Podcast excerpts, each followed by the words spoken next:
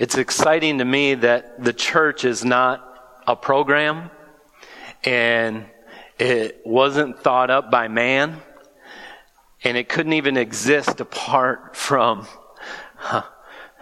God's power, the miraculous uh, saving of souls and gathering uh, brothers and sisters in love uh, to, together. If you have your Bibles with you, turn to Galatians uh, chapter 5.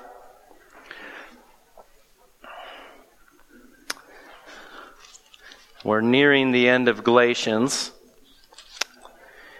And uh, it's been a while since uh, we've been in Galatians, so uh, let's start reading in verse 16 to get back in context here. Galatians uh, chapter 5, verse 16. But I say, walk by the Spirit, and you will not gratify the desires of the flesh. For the desires of the flesh are against the spirit, and the, des- the desires of the spirit are against the flesh. For these are opposed to each other, to keep you from doing the things you want to do. But if you are led by the Spirit, you are not under the law. Now the works of the flesh are evident sexual immorality, impurity, sensuality, idolatry, sorcery enmity, strife, jealousy, fits of anger, rivalries, dissensions, divisions, envy, drunkenness, orgies. And things like these, I warn you, as I warned you before, that those who do such things will not inherit the kingdom of God. Let's pray. Father, I pray that you would open our eyes to this text and to this word. Lord, I pray that you would apply it uh, to our hearts, that they won't merely be a mental thing, but that your spirit would show himself powerful through your word. I pray this in Jesus' name. Amen. Well, several weeks ago, we talked about what God has called us, how God has called us to walk. If you remember, uh, back in verse 13 of Galatians 5, we're called to freedom in Christ, but we're not called to use that freedom to serve our selfish desires. But rather, God in Christ has made it so we, that we can begin to fulfill the law of God through Christ. Christ is the perfect fulfillment of it, and through His Spirit in us, we can begin to love God and to love neighbor. And you remember the warning at the end of verse 15. But if you bite and devour one another, watch out that you are not consumed by one another. And we talked about how our greatest enemy lives inside of us. It's our flesh. And flesh is not just this body, but it's actually, uh, when Paul uses that word, it's the sinful passions, the desires that are in our heart. And he says to this Galatian church that wants to walk by the law and not by the Spirit, he says, be careful. Because if you don't have the Spirit, you're not going to be putting to death the selfishness in your own heart and what you'll do is you'll bite and devour each other. That's what you'll do. So then in verse 16, what we looked at last time, we get the battle plan. What are, how are we to live as Christians? Every Christian should ask this question. How should I live? Well, Paul says, I say, walk by the Spirit and you will not gratify the desires of the flesh.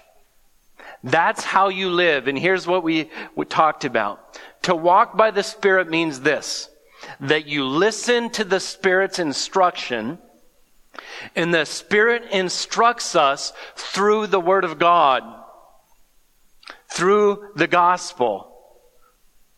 The Spirit wrote the Bible.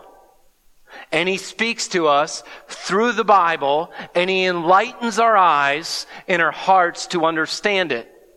So to walk with the Spirit is to walk in God's Word, relying on the Spirit to help you understand God's Word. So it's instruction from the Spirit. So imagine you're going into battle. Remember, we talked about Stonewall Jackson, how he was this fearless leader. Well, we're in a battle. It's called a battle with the flesh until Christ returns. And we're called to listen to the Spirit and not listen to your selfish desires, which come so naturally in your old self, the old Adam. We're in this in between time. The kingdom of God is at hand, but it's still coming. Right at the beginning, Galatians 1 4, we're told that Jesus Christ came to deliver us from this present evil age. So as Christians, we're given the Spirit, but we need to be delivered from the present evil age. We're in a battle. And we need to listen to the instruction of the Spirit. And the second thing it means to walk in the Spirit is to not trust in your own ability or power, but to trust in the grace of God to help you walk according to God's instructions. Just the opposite of walking according to the law, thinking, I can do it. To walk in the Spirit, Paul says, that's the battle plan. When you do that, you will not walk in the flesh. So the sermon's title is this Fully Briefed and Equipped to Kill. It's war language. And I'm going to argue from this text that God has equipped you and briefed you about your enemy. Therefore, we live in the time when we should be killing. We live in a wartime. So I'm asking you, according to this text, to walk by the Spirit and if you do that, you will identify the enemy and kill the sinful desires within you. In your notes there, I forgot to put will. But walk by the Spirit, and you will identify the enemy, and you will begin to kill. So, point one fully equipped to destroy the enemy. This is a, just pretty much a quick summary of the last sermon. Look at verse 18. But if you are led by the Spirit, you are not under the law. We live not under law time, but in this new age where Jesus Christ has equipped us. We need to understand that we can kill right now. Remember the illustration of Jonathan with the Philistines when he went up with his armor bearer and, and he, he told God, it's not too much for you to destroy this army. You can do, do whatever you want. So by faith, he goes up to challenge the garrison of the Philistines. Sure enough, God gives them into their hands. Jonathan strikes down 20 of them, and thousands of Philistines go into confusion and start fighting each other. And Saul, the chicken he is, sitting way back, scared to death, begins to look and sees the army in total chaos and starts to go, Hey guys, at first he kind of freaks out and says, Bring the covenant. He wanted to do magic or, or bring the Ark of the Covenant. In a, in a sense, he wanted to use it as a form of magic in a sense. He wasn't trusting in God. All of a sudden, he began to realize wait a minute, we can go kill them. They're running around totally disoriented. In the same way, your selfish, sinful desires, the enemy, since Christ has come, since the Holy Spirit's been given to you, since we have the Word of God, is prime for the killing. We are made for battle. We're made to put to death the deeds of the flesh, and the time to kill is now. We are fully equipped. We are fully equipped to destroy the enemy. Jesus Christ has given a decisive blow not only to Satan, but also to these hearts of ours that used to be enslaved to sin. But God, in His power, has actually created desires for Him. And when you desire God, the alternative is that you don't desire your own idolatry, whatever that may be, whatever your selfish desires may be. Now you can live for God. So, point one, we are fully equipped to kill the enemy. We're free.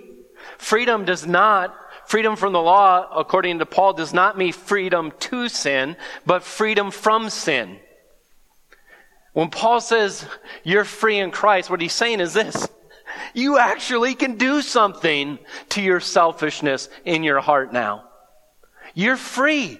You don't have to be entangled to the sin in your hearts.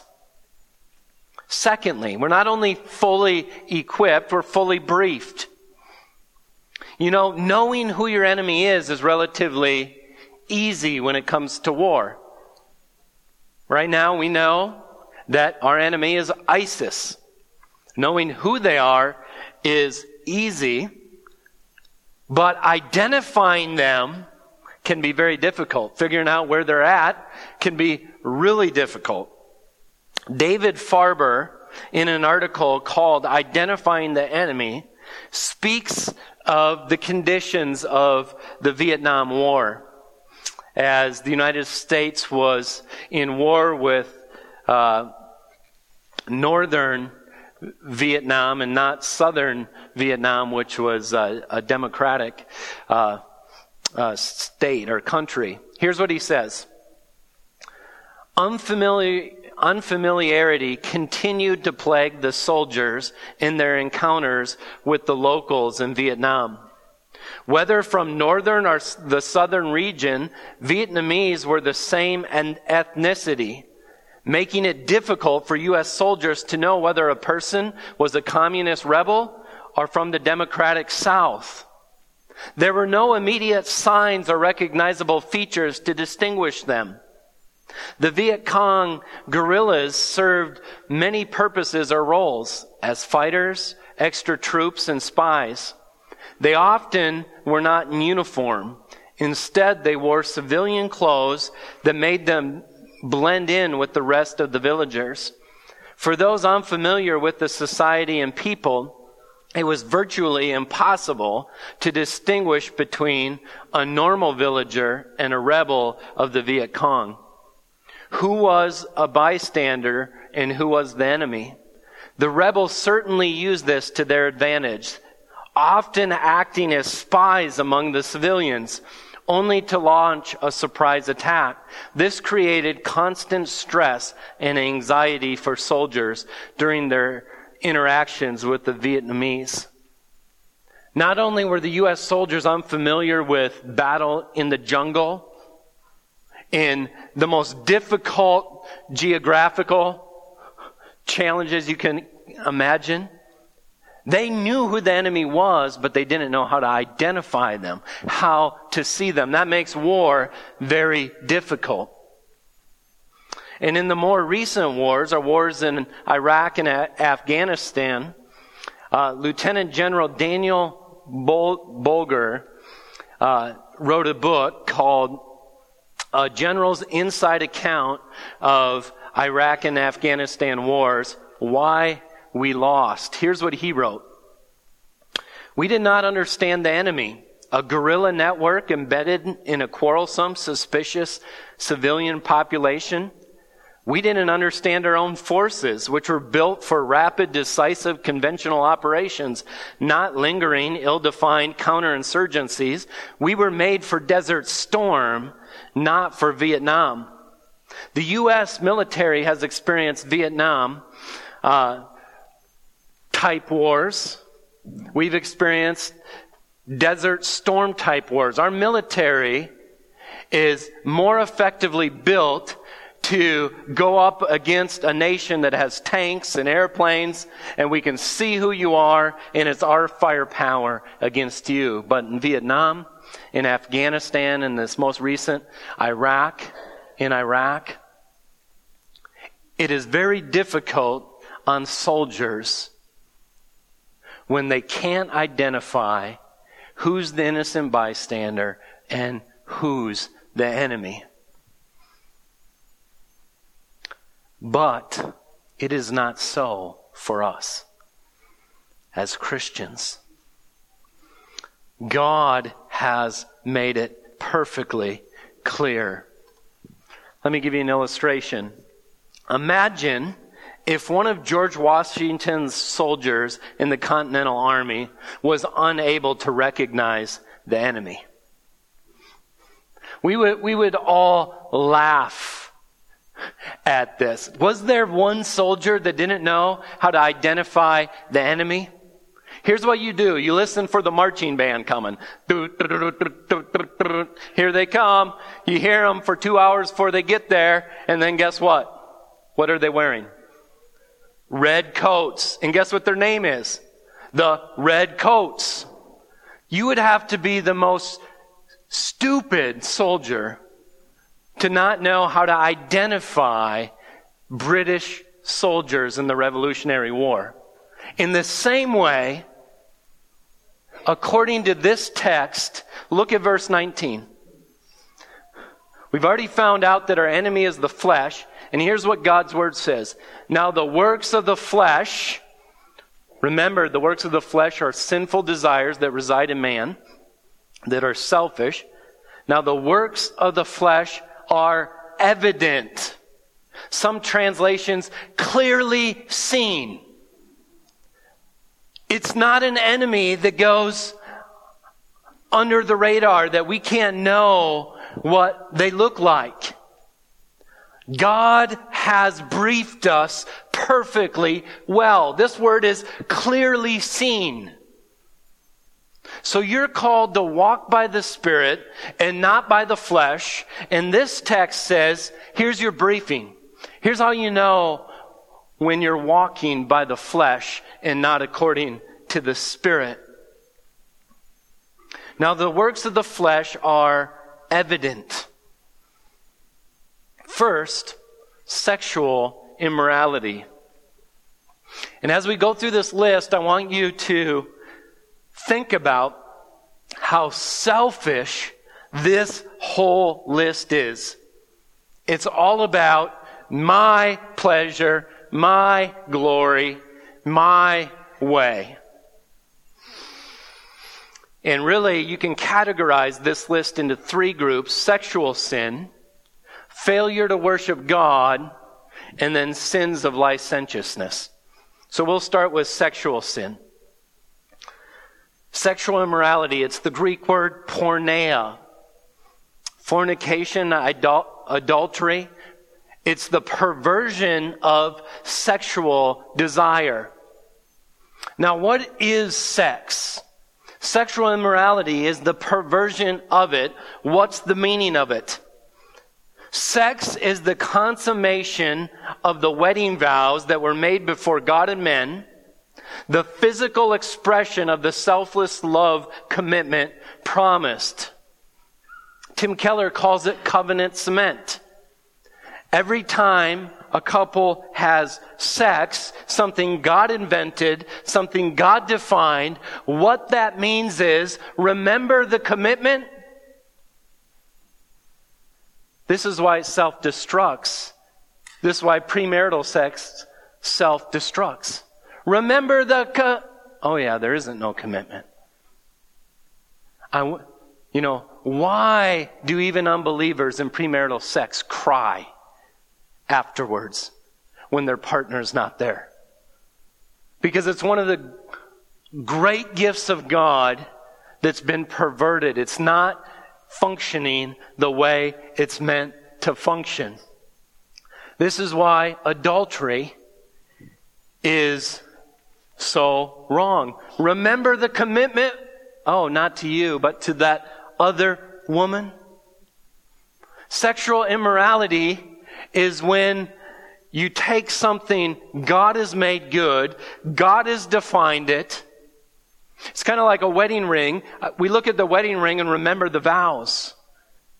Well, sex is better than a wedding ring because with your whole being, with your body and soul and spirit, you're connecting together with this not only a visible illustration, but you can touch the person. You can talk to the person during it. Remember the commitment. Remember, this is the consummation of these vows.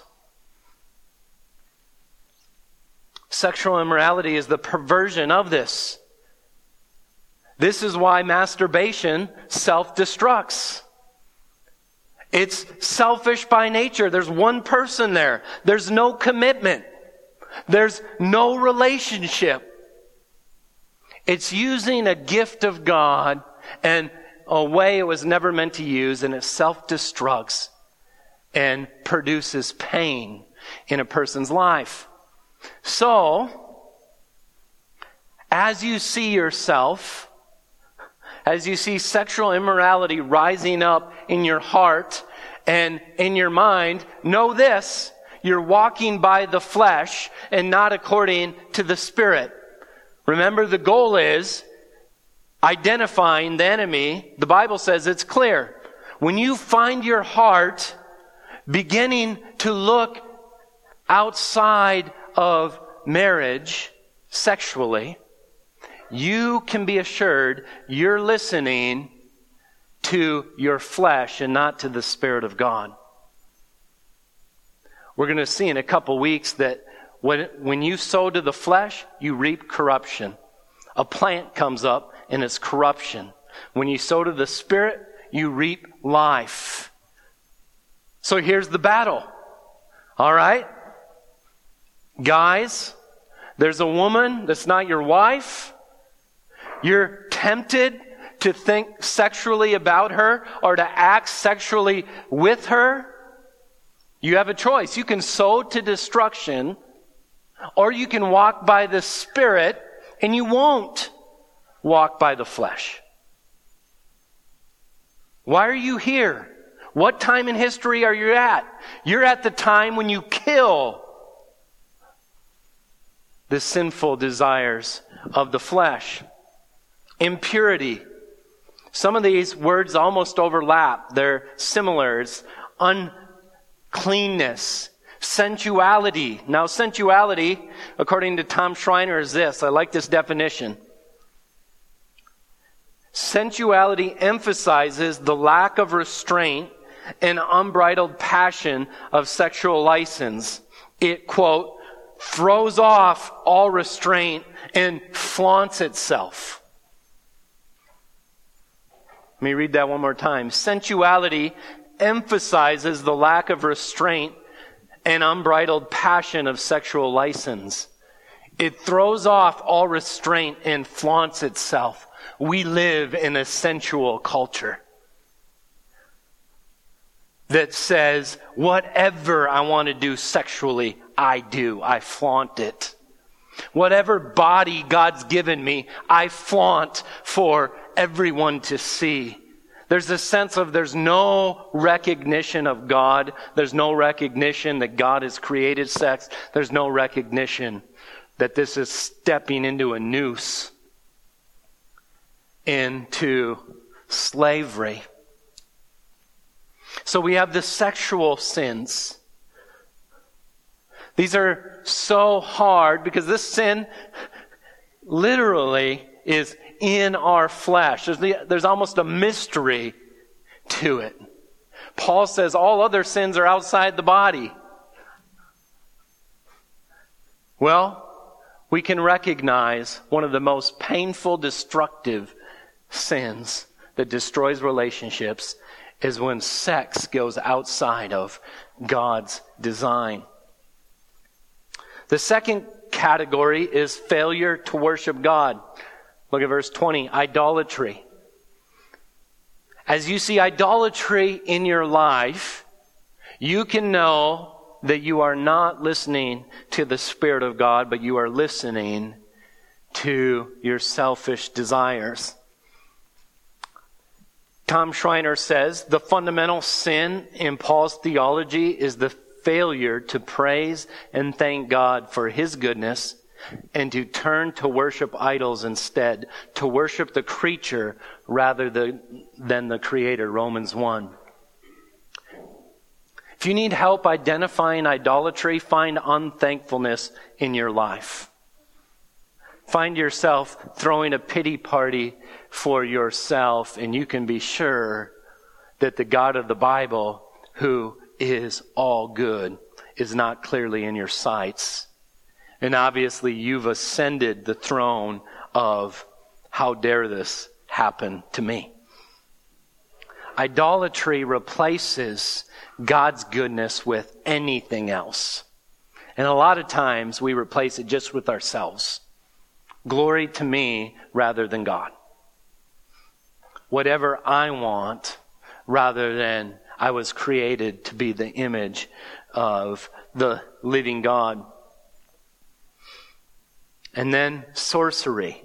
You know, we might not think much about uh, sorcery, but sorcery, if we're going to make it practical and for all of us, it's really just manipulating circumstances to try to get certain results rather than going to God. Rather than going to God with our needs and desires, we're going to go try to manipulate, whether it's the spirits or whatever, to get what we want. As you see yourself trying to manipulate the circumstances of your life, rather than trusting in God, you're essentially practicing sorcery. You might not be going to spirits, but you might be going to the internet. Maybe that's where your hope is going to be found. You know, there's, you can, the internet pretty much will give you whatever idol you want, right? Whatever position you want to hear, you can go find it. Whatever you want to think about, you know, your life, whether it's physical or spiritual, you can go find someone to say, yeah, this is right, you're right. But it's all connected to idolatry, turning away from God, thinking that somehow true life is outside of God. Now, as I read Romans 1, it is crazy. So you take the Creator God, who in a matter of moments, mere days, speaks everything into creation.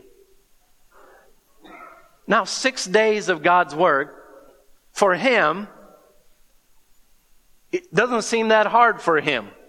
And yet, we go find little things inside this creation, who, by the way, those little things are meant screaming out saying, look at our God who created us. That's what they're made for.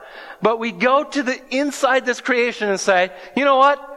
Forget the God who's so amazing, so powerful, so holy that he spoke it into existence. Forget him, boring. I'm going to go into his creation and worship here. How stupid. You know, people who find God boring don't think. Think about it. Why do we go to professional football games or turn the game on? We want to see the best of the best in action. Well, who created the best? Who's the one who's given life? Who made the Grand Canyon? God did. You go out to California, you go to Yosemite, nature worshipers everywhere. Stupid! The nature screaming out, look at the God who created me. Look at these trees and the canyons and the granite wall that's unbelievable and trees as big as from me into the wall. They're all screaming. And yet, sin is so deceptive and so rebellious that it creates idolatry. We so naturally go to it. So as you see yourself going to something other than God for your comfort and pleasure, know you are not walking according to the Spirit. And then you get to this whole handful of relational sins. Because sin is selfish at its core, 2 Corinthians 5 tells us that Jesus Christ died to save us from our sinful self, that we can actually start living to God. But because it's selfish, it creates relational disorder everywhere. Look at this list. Enmity. You know, we, we like to lessen the reality of all these. Enmity. Does that sound that bad? Well, from what I read, hatred is at the root of enmity. Did you really think you struggled with hatred in your relationships? That your enmity with people is because you have hate and not love in your heart? This is a sure sign you're not walking in the Spirit. How about strife? Focusing on the contention that divides people from one another and from the truth. Strife, this is when we like to create controversy among people and begin arguments and watch people argue together. It's a sick thing we like. And yet, some of us struggle with having this controversy. We can just speak it in to the office and here it goes. Or into the church. We can just breed it you can know that when your heart is doing that, you're not walking in the Spirit. How about jealousy? Desiring for yourself glorification. Desiring that the spotlight be on you, that everyone knows your glory. Jealousy can be a good thing, but here obviously it's the negative desire for self glorification when it's going somewhere else. How about fits of anger? Here's the temper that leaves people wounded in the wake of outbursts of anger. Anger, anger doesn't just come out of nowhere, but anger comes when a person listens to your flesh for a while. This isn't right. This shouldn't be this way. I'm going to have a conversation with my flesh rather than with the spirit. I'm going to start feeling sorry for myself. Now this, boom, puts me over the edge. Now I blow up. And I even feel justified because I've been talking to myself. The selfishness in my heart. I feel justified in my burst of anger. This is convicting for me. Fits of anger. Man, these come up all the time in my day. I cut a board that doesn't go right on a cabinet. What happened? Of course, everything's supposed to go perfect when I work on it, right? A board's never supposed to not fit right. Well, how arrogant is that? But I get angry. If my children are around, I might even yell at them because I'm angry about this board that obviously was supposed to not be cut the way I cut it. Rivalries. This word is interesting. It doesn't focus on the good of others, but grass after honor and praise for oneself, similar to jealousy. Rivalries. You can see how in the body of Christ, if the body is not at battle against the flesh, how a church can be destroyed really quick, which is Paul's concern with this church. And then dissension that calls attention to the division and fragmentation in a community as a result of sin. Dissensions. Divisions is similar, except divisions has more of a party spirit. These are people who like to create groups of division. The, the, the church has always struggled with these people. Some of the most dangerous people in the church are those who like to create divisions by getting people on their side. Some of your translations that might say factions here. This is the opposite of the work of the Spirit, as we're going to see next week. The work of the Spirit seeks unity and love outside of our own selfish desires. It doesn't take uh, unhealthy uh, pleasure in quarrels. In 1 Timothy 6 3, in case you think you're above this, I don't think I'm above this. 1 Timothy 6 3 warns against people who do this.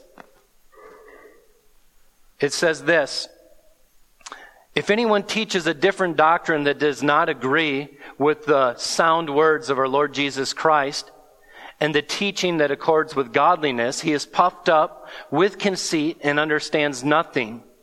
He has an unhealthy craving for controversy and for quarrels about words. You know, I can get into quarrels about words that at the end of it I say, all that did is created division in the body of Christ. I sit here, I get off track from the gospel of Christ and can argue about opinions that Romans 14 says to leave alone for the sake of love and unity. In 2 Timothy 2.23 says, have nothing to do with foolish, arrogant controversies. You know that they breed quarrels. The Lord's servant must not be quarrelsome, but kind to everyone, able to teach, patiently enduring evil, correcting his opponents with gentleness. God may perhaps grant them repentance, leading to the knowledge of truth. And so, all sorts of these uh, fruits of the flesh, you could say, create division and then uh, envy. F. F. Bruce says it's the grudging spirit that cannot bear to contemplate someone else's prosperity. You know, the Bible calls Christians to weep with those who weep and to rejoice with those who rejoice. And you might think, you know, it's pretty hard when, let's say, a wife loses a husband, and it might feel uncomfortable for you to go spend the day, the day after, with that wife, because death can be uncomfortable, and to be there with them and weep. But unfortunately, it might even be harder to see a brother in Christ be blessed might be harder for you to rejoice than it is to even weep with those who weep.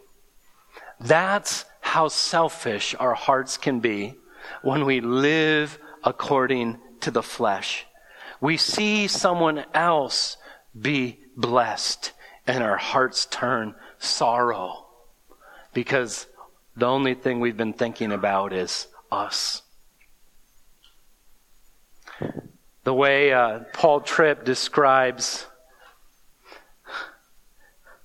the flesh, what the flesh says, is he, he goes on and he says, here's what the flesh says. I want, I want, I want, I want, I want, I want, I want, I want, I want. I want, I want, I want, I want, I want, I want, I want. I want, I want, and he goes on and on and on and on but it's really the truth. And Paul tells us that we can clearly identify, and, and here's the temptation you will seek to justify all those things we just talked about. Oh, I'm just a man. All guys, all guys look. You can look, but you can't touch. Oh, I'm angry because you know, I didn't get enough sleep last night and I've just, you know, my boss was tough with me at work. Oh, you know, yeah, I wasn't actually gossiping. I actually just wanted people to pray. I wasn't trying to create division in the church. I just wanted to know if anyone else thought this was bad and I wanted them to pray. See, we can justify all these things, and when we do that, we're as stupid as the soldier in the Continental Army that doesn't recognize what the Bible clearly puts forward and says, this is what it looks like when you're walking in the flesh. And then we get this warning. I warn you, as I warned you before, that those who do such things will not inherit the kingdom of God. The question that every one of you should be asking me is what's the meaning of the word do? Let me read the text again. I warn you, as I warned you before, that those who do such things will not inherit the kingdom of God. If this word do means ever do, you're in trouble. And I'm in trouble. This word is a present participle that means to make a practice of doing such things. Those who are children of God make a practice of making war on the old self that's being put to death in this present evil age. And those who make a practice of living this other type of life with no war, it's just evident that they're not saved. Putting to death the deeds of the flesh doesn't save anybody. It's simply the evidence that God has put the Spirit of God within the heart of man, changed his desires, and the battle begins. Before you're saved, you just go get all the selfish pleasure you want. You glorify yourself all that you want when you get saved. I mean, you might get upset when your sin causes problems in your life, but that's not the same thing as, as being upset that you've offended God for your sin. When you get saved, when God puts the Spirit of God within you, you know what happens? The battle begins. And we're going to see what it looks like. We're going to see some of the fruits. We're going to, the fruits of the Spirit are also evident. And we live in this in between time where there's war. I wish God's plan's better than mine, but wouldn't it have been nice if the moment we trusted Christ we never sinned again? But God, in His plan, I know He does everything for His own glory, put the Spirit of God within us and said, Walk with Him. And when you walk with Him, you will not fulfill the deeds of the flesh. Isn't that interesting? You think this battle is going to be like, I, I, I recognize the sin, I just shoot at it, shoot at it, shoot at it. But actually, when you walk according to the Spirit, the Spirit points you to Jesus Christ and your inheritance in Him and all the promises in Him. And when your desires for Christ outweigh your desires for sexual immorality, you want to know what begins to die? Sexual immorality. Go back to verse 16. I just want you to see it. I think it's so encouraging. But I say, walk by the Spirit and you will not gratify the desires of the flesh. The Spirit will take you straight to Christ. He'll convict you of sin and show you how wrong it is, and then he'll say, For God so loved the world, he sent his Son, that whosoever believes in him shall not perish, but have everlasting life. There is now, therefore, no condemnation for those who are in Christ Jesus. And when you live your life listening to that all day, guess what begins to stop happening in your life? So, this is the battle we're in. Nobody's perfect, but Paul says, walk by the Spirit or devour each other. And if you walk by the flesh, it reaps corruption. If you walk by the Spirit, it reaps eternal life.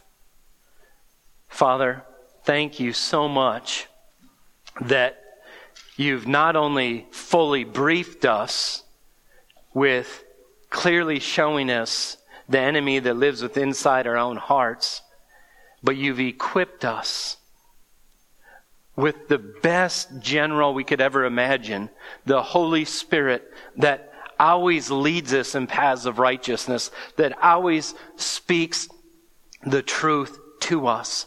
And Father, I thank you that the Spirit also empowers our efforts as we battle against the flesh.